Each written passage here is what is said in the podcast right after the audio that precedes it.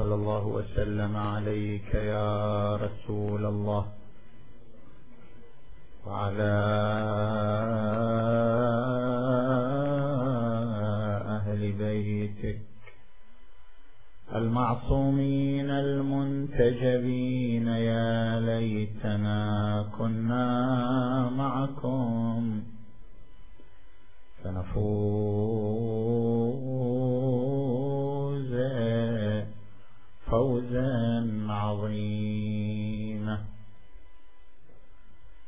أعوذ بالله من الشيطان الغوي الرجيم.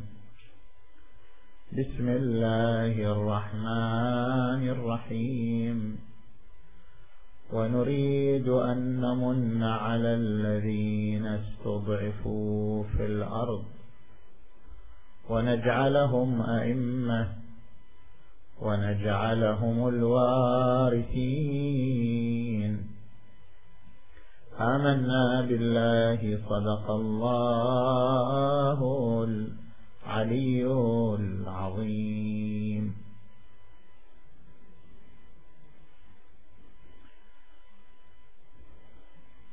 انطلاقا من الآية المباركة. عليكم السلام ورحمة نتحدث عن حاجة الوجود. والكون بأكمله إلى اليوم الموعود وهو يوم ظهور الإمام عجل الله فرجه الشريف. وذلك من خلال عدة أسئلة نطرحها ونجيب عليها بما يرتبط بهذه النتيجة الحتمية.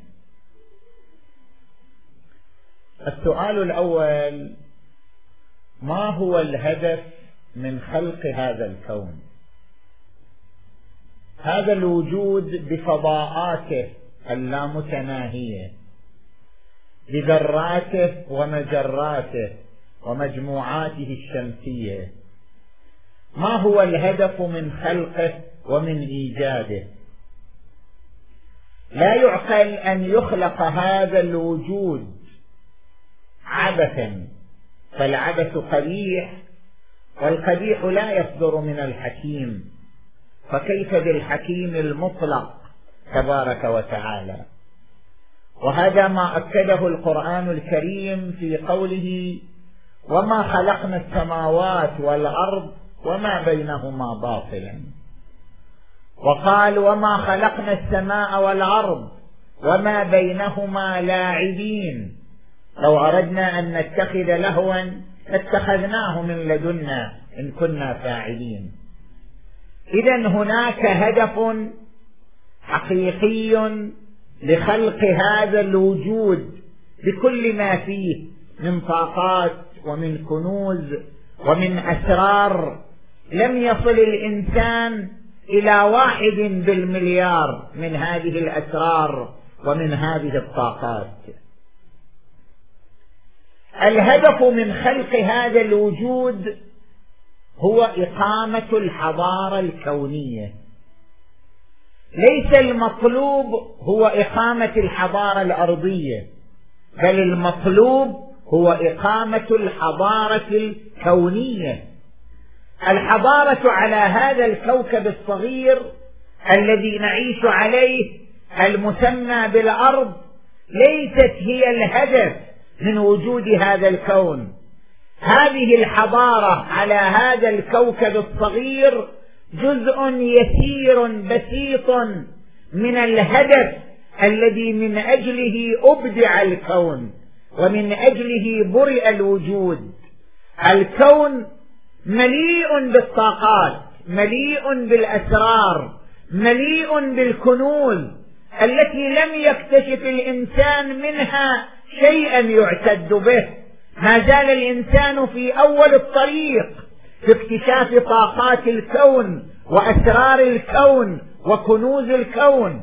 إذا لو لم يكن الهدف من إيجاد هذا الكون ومن إبداع هذا الوجود إقامة حضارة كونية إقامة حضارة وجودية لكان خلق هذا الكون كله عبثا بلا داعي وبلا جدوى. والمقصود بالحضارة الكونية أي سيطرة الإنسان على الكون كله. الإنسان هو محور الوجود. صحيح الإنسان خلق على الأرض خلق على هذا الكوكب الصغير منه وإليه ولكن هذا الإنسان انيطت به مسؤولية كبرى أنيط به الهدف الأسمى وهو إقامة الحضارة الكونية. الإنسان مطلوب منه أن يقيم حضارة تستوعب الفضاء كله وتستوعب الوجود كله وتستثمر كل طاقات الكون وكل كنوز الكون وتكتشف كل أسرار الكون. لذلك بما أن الهدف من الكون إقامة الحضارة الوجودية الكونية والإنسان هو المسؤول عن تحقيق هذا الهدف. لذلك الإنسان ما زال في بداية الطريق وما زال في أول الطريق لإقامة الحضارة الكونية. وهذا ما تشير إليه الآيات المباركات. مثلا قوله تبارك وتعالى هو الذي خلق السماوات والأرض في ستة أيام وكان عرشه على الماء ليبلوكم أيكم أحسن عملا. ما علاقة خلق السماوات والأرض بأيكم أحسن عملا. لو لم يكن الإنسان هو محط الهدف. لو لم يكن الإنسان هو المسؤول عن الهدف. وهو إقامة الحضارة الكونية العامة لما ربطت الآية خلق السماوات والأرض والعرش والماء بالإنسان وعمل الإنسان. وكان عرشه على الماء ليبلوكم أيكم أحسن عملا. القرآن الكريم يقول وسخر لكم ما في السماوات وما في الأرض. إلى الآن لم يسخر لنا ما في السماوات وما في الأرض.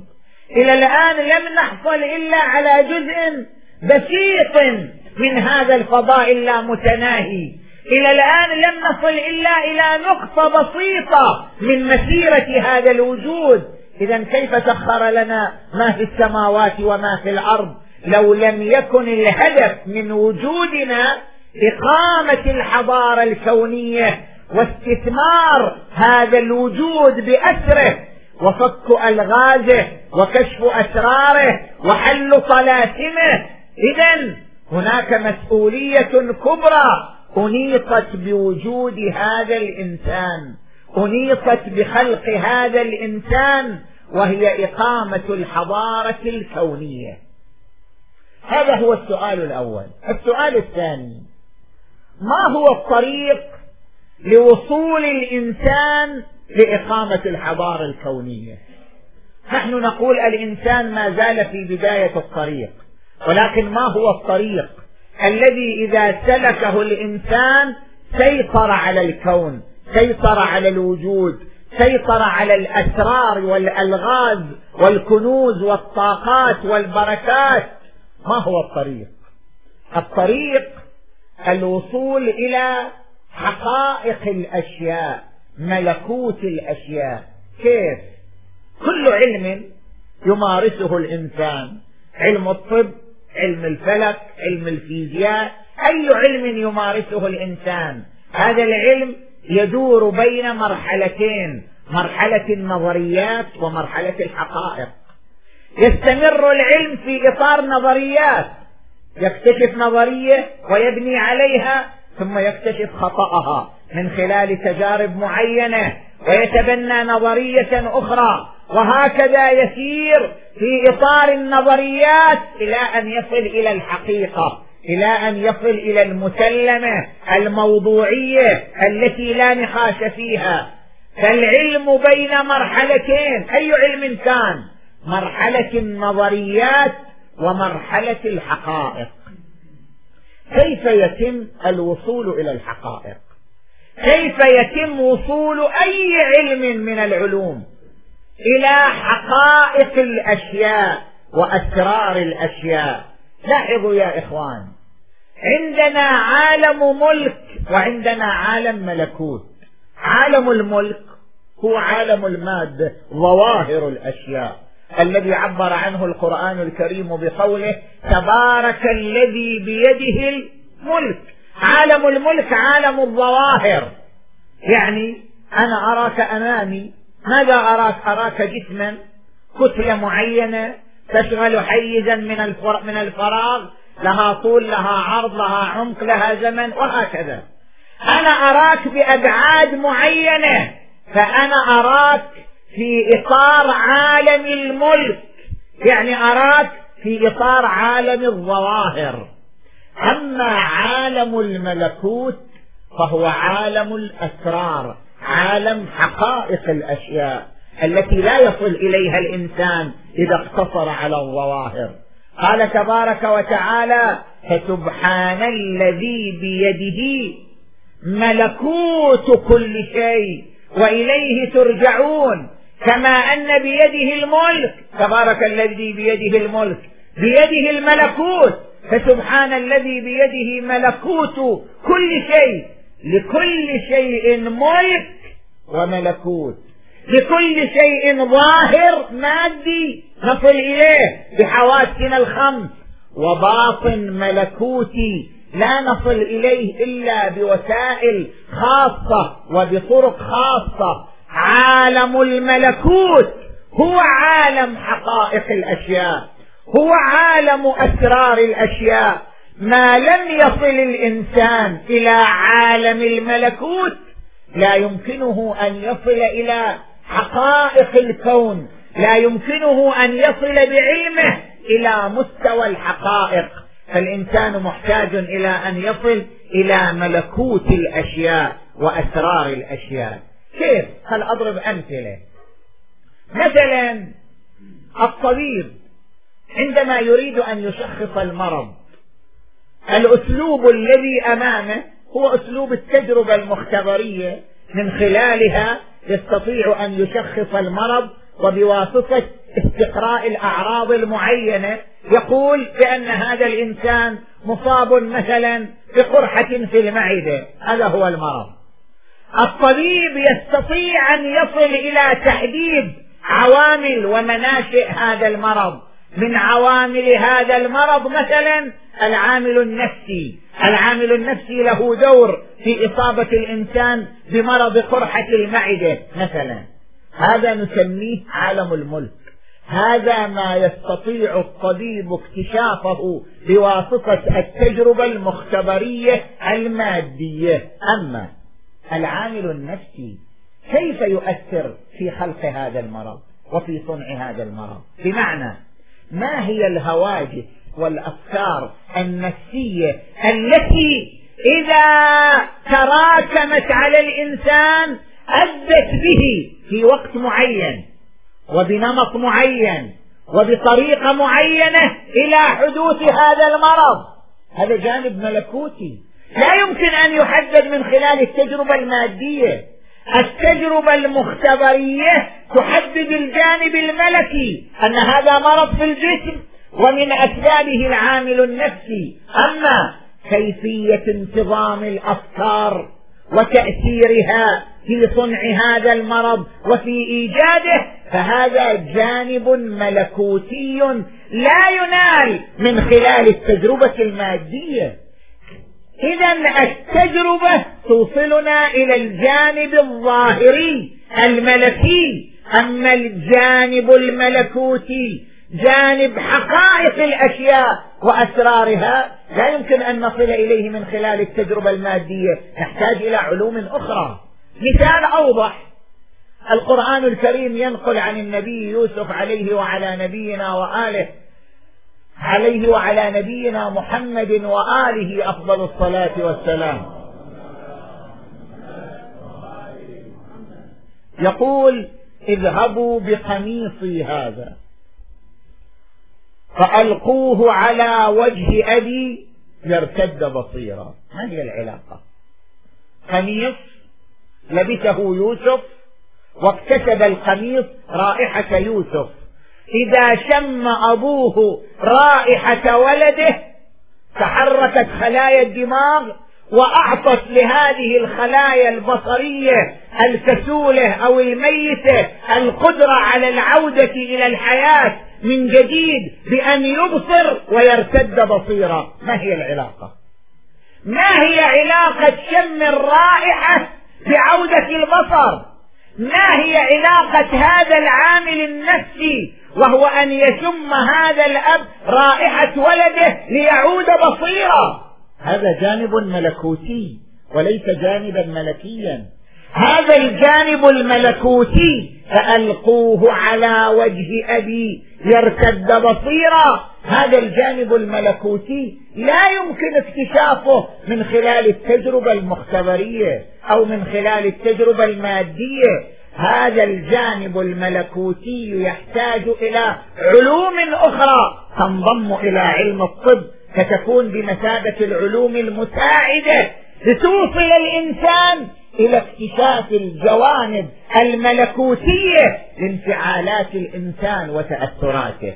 فإذا الوصول إلى الحقائق يتوقف على الوصول إلى عالم الملكوت. والوصول إلى عالم الملكوت لا يكفي فيه التجارب المادية بل يحتاج إلى علوم ومقدمات أخرى لا بد أن يسلكها الإنسان. نجي الآن إلى السؤال الثالث. كيفية ما هي كيفية الوصول إلى ملكوت الأشياء؟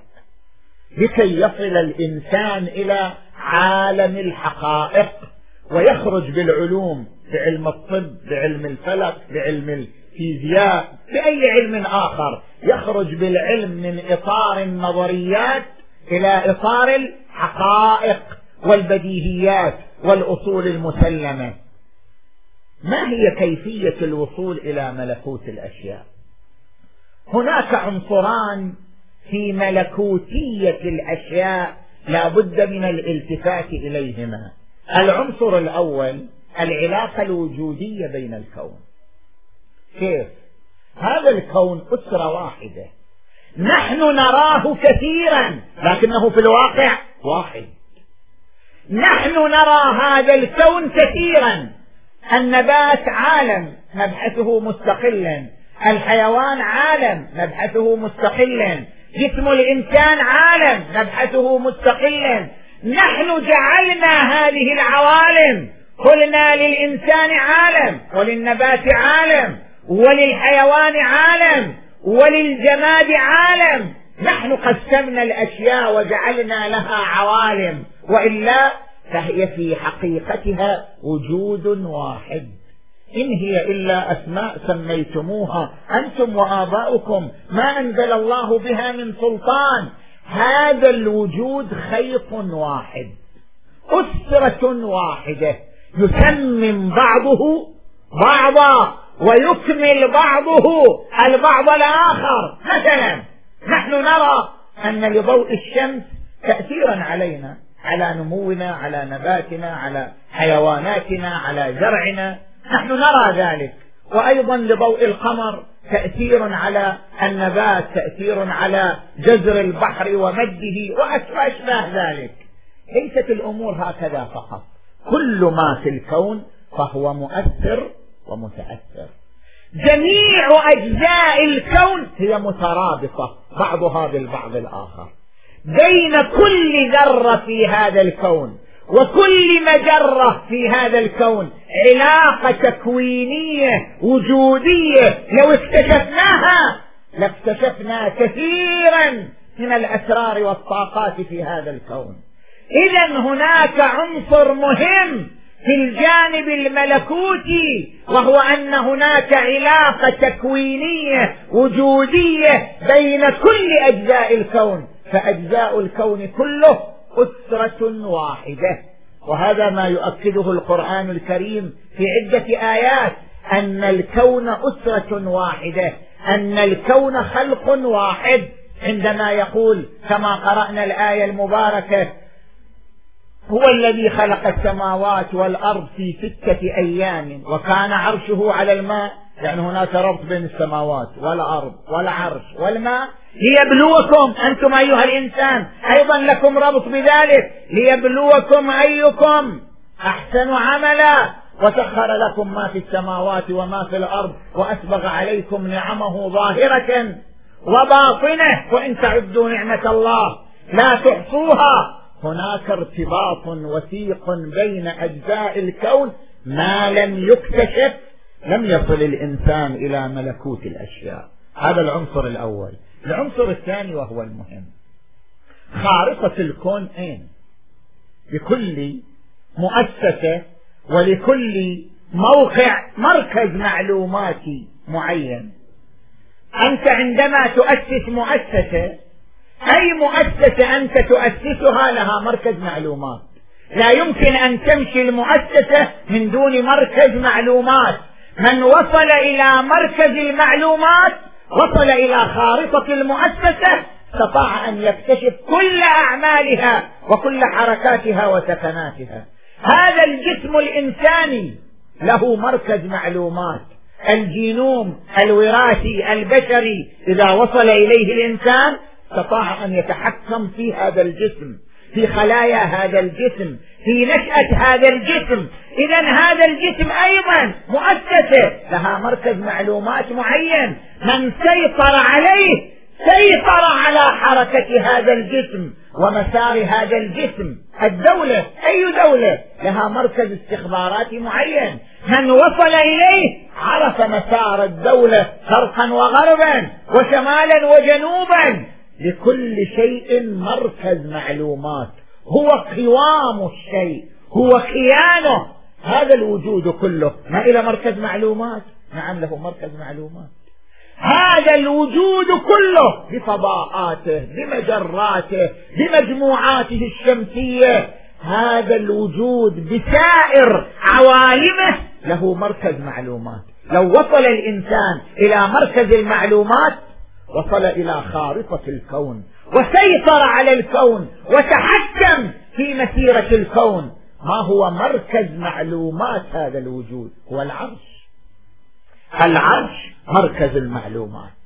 الرحمن على العرش استوى وسع كرسيه السماوات والأرض ثم استوى على العرش يدبر الأمر. وترى الملائكة حافين من حول العرش يسبحون بحمد ربهم العرش هو المركز الملائكة يحفون بهذا المركز يستقبلون المعلومات والأوامر والنواهي من هذا المركز. أي معلومة في أي مكان في هذا الكون تستقبل من العرش؟ تأخذها الملائكة تقوم بتنفيذها. ثم استوى على العرش يدبر الأمر. يعني من العرش انطلقت مرحلة التدبير وانطلقت مرحلة الإدارة فالعرش مركز معلومات هذا الكون. إذا الوصول إلى العرش يعني الوصول إلى خارطة الكون. الوصول إلى العرش يعني الوصول إلى أسرار هذا الكون وطاقات هذا الكون وكنوز هذا الكون. لذلك المجتمع البشري في مسيرته العلمية التراكمية. كل جيل يكمل الجيل السابق يكمل تجربة الجيل السابق في مرحلته العلمية التراكمية. ما لم يصل إلى مفتاح هذا العرش لن يصل إلى خارطة الكون. ليستطيع التحكم في مسيرة هذا الكون ليكون قادرا على إقامة الحضارة الكونية التي من أجلها خلق الإنسان ومن أجلها أبدع وجود الإنسان. نجي إلى السؤال الذي بعده. من بيده مفاتيح الكون؟ الله معلوم هو خالق الكون عالم الغيب والشهادة. من بيده مفاتيح الكون بحيث إذا بلغته استطاع أن يسيطر على هذا الكون وأن يكتشف أسرار الكون وأن يقيم الحضارة الكونية على أرجاء هذا الوجود. نجي القرآن طرح عدة أمثلة. القرآن عندما يتحدث عن النبي سليمان عليه السلام يقول يا أيها الملأ أيكم يأتيني بعرشها؟ عرش بلقيس. عرش بلقيس بعضهم يقول في اليمن بعضهم يقول لا في جنوب الأردن على أي حال على اختلاف ما يقوله علماء الجيولوجيا الذين اكتشفوا بعض الآثار في المنطقتين. أيكم يأتيني بعرشها؟ عرش مملوء بالذهب والفضة. أيكم يأتيني بعرشها قبل أن يأتوني مسلمين؟ قال عفريت من الجن أنا آتيك به قبل أن تقوم من مقامك وإني عليه لقوي أمين. قال الذي عنده علم من الكتاب آصف ابن برخية وزير سليمان. قال الذي عنده علم من الكتاب أنا آتيك به قبل أن يرتد إليك طرفك.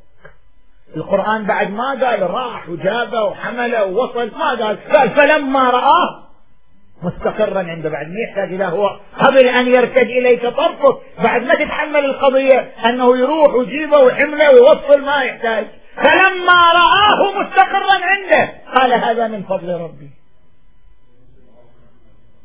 آصف بن برخية استطاع أن يحمل عرش بلقيس من اليمن مثلا. إلى بيت المقدس في خلال لحظة واحدة قبل أن يرتد إليك طرفك لأن عنده علما من الكتاب يعني لأنه وصل إلى بعض أسرار العرش. الكتاب ليس المقصود به الكتاب القرآن الكريم. الكتاب يطلق في القرآن تارة على القرآن الكريم ويسمى بكتاب التشريع. ذلك الكتاب لا ريب فيه هدى للمتقين. وتارة يطلق وتارة يطلق الكتاب في القرآن الكريم على كتاب الكون يعني خارطة الكون. عندما يقال الكتاب يعني خارطة الكون يعني به صورة مصغرة عن العرش. هذا هو الكتاب ويسمى كتاب التكوين.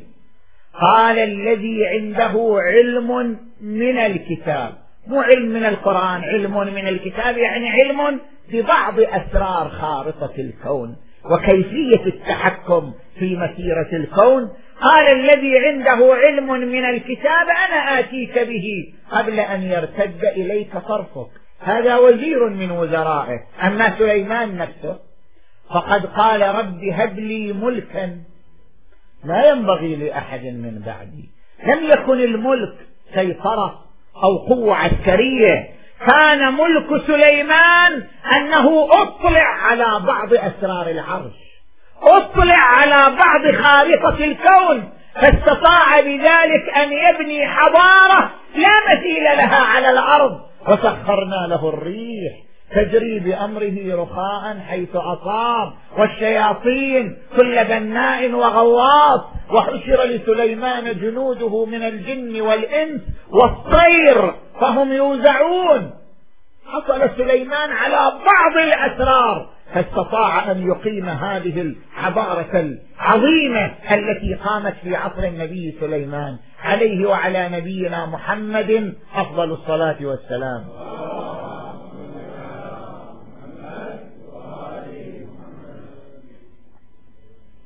وهذا عيسى ابن مريم يخبر عنه القرآن الكريم ورسولا إلى بني إسرائيل أني قد جئتكم بآية من ربكم أني أخلق لكم من الطين كهيئة الطير فأنفخ فيه فيكون طيرا بإذن الله وأبرئ الأكمه والأبرص وأحيي الموتى بإذن الله. عيسى ابن مريم أيضا حصل على بعض الأسرار. إذا من بيده مفاتيح العرش بيده أسرار الكون.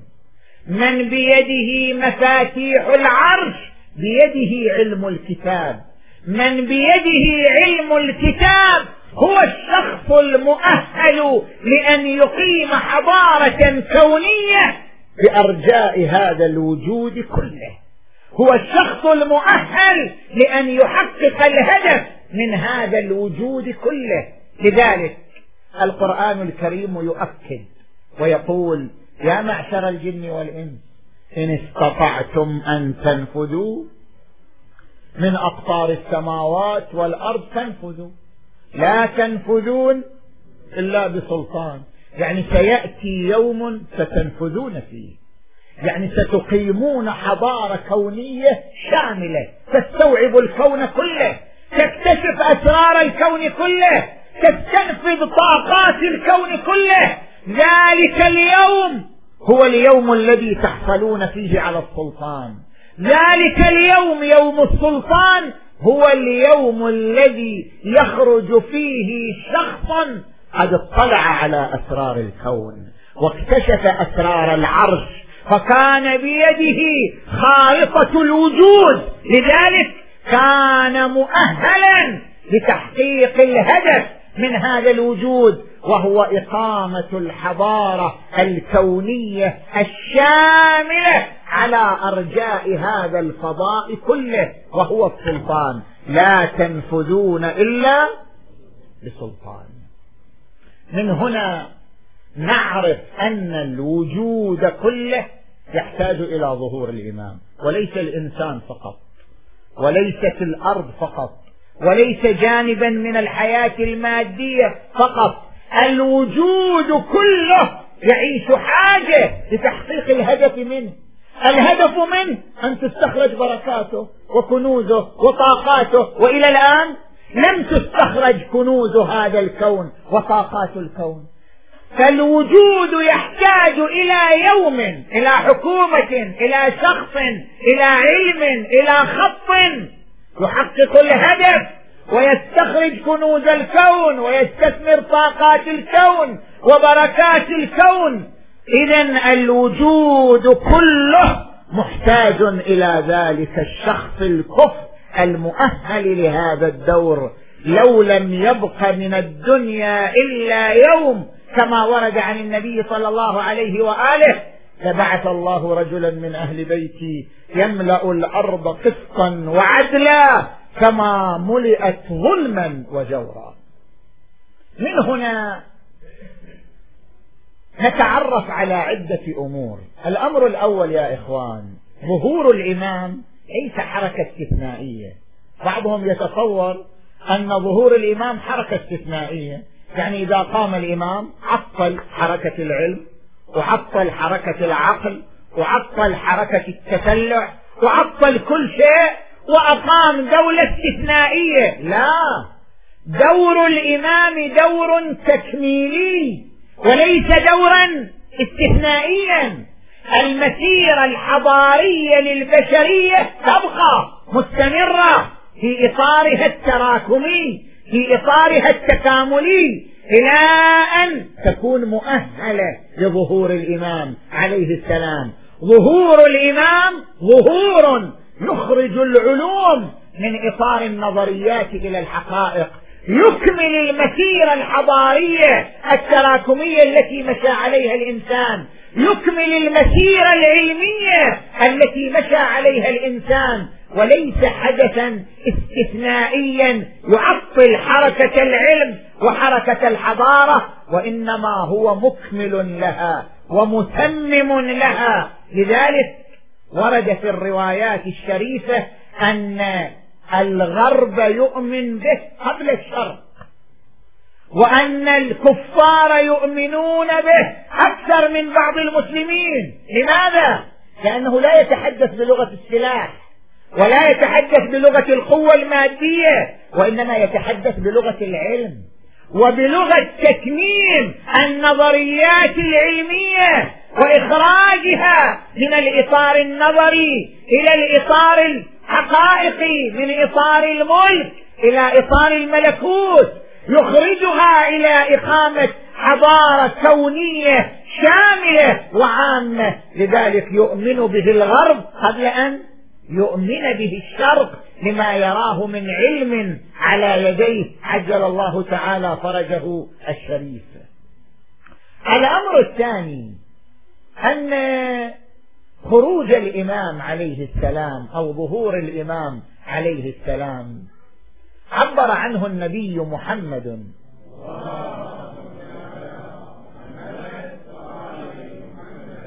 يملأ الأرض قسطا وعدلا بعدما ملئت ظلما وجورا. ربما يتصور الإنسان أن امتلاء الأرض ظلما وجورا يعني امتلاؤها بظلم الإنسان يعني لا تبقى بقعة إلا والظلم فيها متفش ومطبق على بني البشرية. الأمر أوسع من ذلك وأعمق من ذلك. لاحظوا يا إخوان الإنسان الآن في عصرنا ظلم الطبيعة ظلم البيئة ظلم المادة ولم يظلم البشر فقط. الإنسان بأسلحته الفتاكة الإنسان بهذا التصاعد الحراري الإنسان بما فعل لم يظلم الإنسان الآخر لا. هذا هذه الظاهرة التي تشغل العالم كله. ظاهرة الاحتباس الحراري. هذه ليست ظلما للبشرية فقط وإنما هي ظلم للبيئة ظلم للنبات ظلم للبحر ظلم للإنسان ظلم للكائنات الحية وغيرها التي برئت وخلقت على الأرض. إذا بتتصور أنه ملئت ظلما وجورا. يعني مثلا في القطب الشمالي في القطب الجنوبي أكو أناس يعيشون هم مظلومين ومضطهدين لا يكفي أن يقوم الإنسان بعمل يوجب تلوث البيئة. هذا ظلم للبيئة. إذا قام الإنسان بعمل تلوث البيئة لوث الفضاء لوث الدنيا بأسرها فهو قد ملأ الأرض ظلما وجورا. وإن لم يحدث ظلما بشريا فالظلم لا يقتصر على ظلم الإنسان. ظلم البشرية لا يأتي فقط من خلال الظلم الجسدي المادي بل يعم ظلم البيئة وظلم الأرض وظلم الموارد الطبيعية التي خلقها الله صافية على هذه الأرض. إذا بعدما ملئت ظلما وجورا يعني بعدما استغاثت الطبيعة واستغاثت البيئة واستغاث الوجود كله من التلوث ومن ظلم الإنسان وجور الإنسان وتعدي الإنسان حينها يكون الوقت مهيئا ومعدا لإقامة دولة تتبنى وتأخذ على عاتقها إقامة الحضارة الكونية وإخراج هذا الوجود من هذا التلوث العام وإعادته إلى مسيرته النامية الطبيعية بعدما ملئت ظلما وجورا. فالإمام عجل الله تعالى فرجه الشريف. ظهوره ظهور العلم. ظهوره تطبيق للحضارة. ظهوره ظهور دولة الإنسان ودولة كرامة الإنسان. العدالة التي يقيمها ليست عدالة للبشرية بل هي عدالة للكون كله وعدالة لكنوز الكون وطاقات الكون كله. إذا يومه يوم العدالة التامة ويومه يوم الحضارة الكونية العامة. وليس يوم الإمام كما يتصور البعض يوم سفك دماء ويوم مثلا آه لنفترض مثلا نشر الأسلحة الفتاكة. لا لا أو يوم الحروب. لن يحارب الإمام إلا فئة النواصب من المسلمين.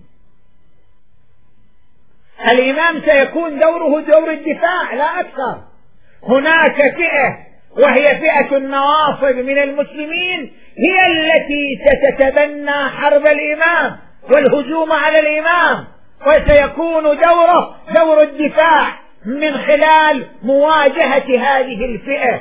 ليس إلا وإلا بقية الناس الغرب والشرق المسلمين والمسيحيين واليهود وغيرهم سيؤمنون بآياته الباهرة وسيؤمنون بعلمه الجم. لذلك ستكون دولته دولة الخير من خلال القناعة والرضا من قبل البشرية بدولته ليحقق الطموح الذي يطمح له كل مجتمع بشري وكل ملة وكل فرقة. مات التصبر في انتظارك أيها المحيي الشريعة. فانهض فما أبقى التصبر غير أحشاء جزوعة. كم ذا القعود ودينكم هدمت. قواعده الرفيعة تنعى الفروع أصوله. وأصوله تنعى فروعه سيدي ماذا يهيجك إن صبرت؟ ماذا يهيجك إن صبرت لوقعة الطف الفظيعة حيث الحسين على الثرى خيل العدا طحنت ضلوعا ذبحته آل أمية ضامن إلى جنب الشريعة ورضيعه بدم الوريد مخضب. فاطلب رضيعا ما ذنب أهل البيت حتى منهم. أخلوا ربوعا هو دائما في ذكراه هو دائما في باله قضية الحسين ويوم الحسين. كأني به واقف عند قبر جده الحسين يزوره وينحب عنده. السلام عليك يا جداه يا أبا عبد الله. فسقطت على الأرض صريعا. تطأك الخيول بحوافرها وتعلوك الطغاة ببواترها وقد رشحا للموت جبينك واختلفت بالانبساط والانقباض شمالك ويمينك قد أدرت طرفا خفيا بين مخيمك وأهليك ورجع الجوائد للمخيم محمحما شاردا مناديا الظليمة الظليمة. من أمة قتلت ابن بنت نبيها فلما رأينا النساء جوادك مخزيا واسترجع عليه ملويا خرجنا من الخدود. للخدود لاطمات وإلى مصرعك مبادرات فوجدنا شمرا ادقل يا يا يا شمر بالله دخلي. وما شاف من الطبرات يكفي تشوف يلوج ما غير النفس بيه عين نوب يفتحها ويغمر. عار اللباس قطيع الراس منخمد الأنفاس. يا الله. اللهم بحق مولانا صاحب العصر والزمان وبحق أجداده الطاهرين. اللهم اغفر ذنوبنا واستر عيوبنا وكفر عنا سيئاتنا وتوفنا مع الأبرار. اللهم صل على محمد وآل محمد اللهم كن لوليك الحجة بن الحسن.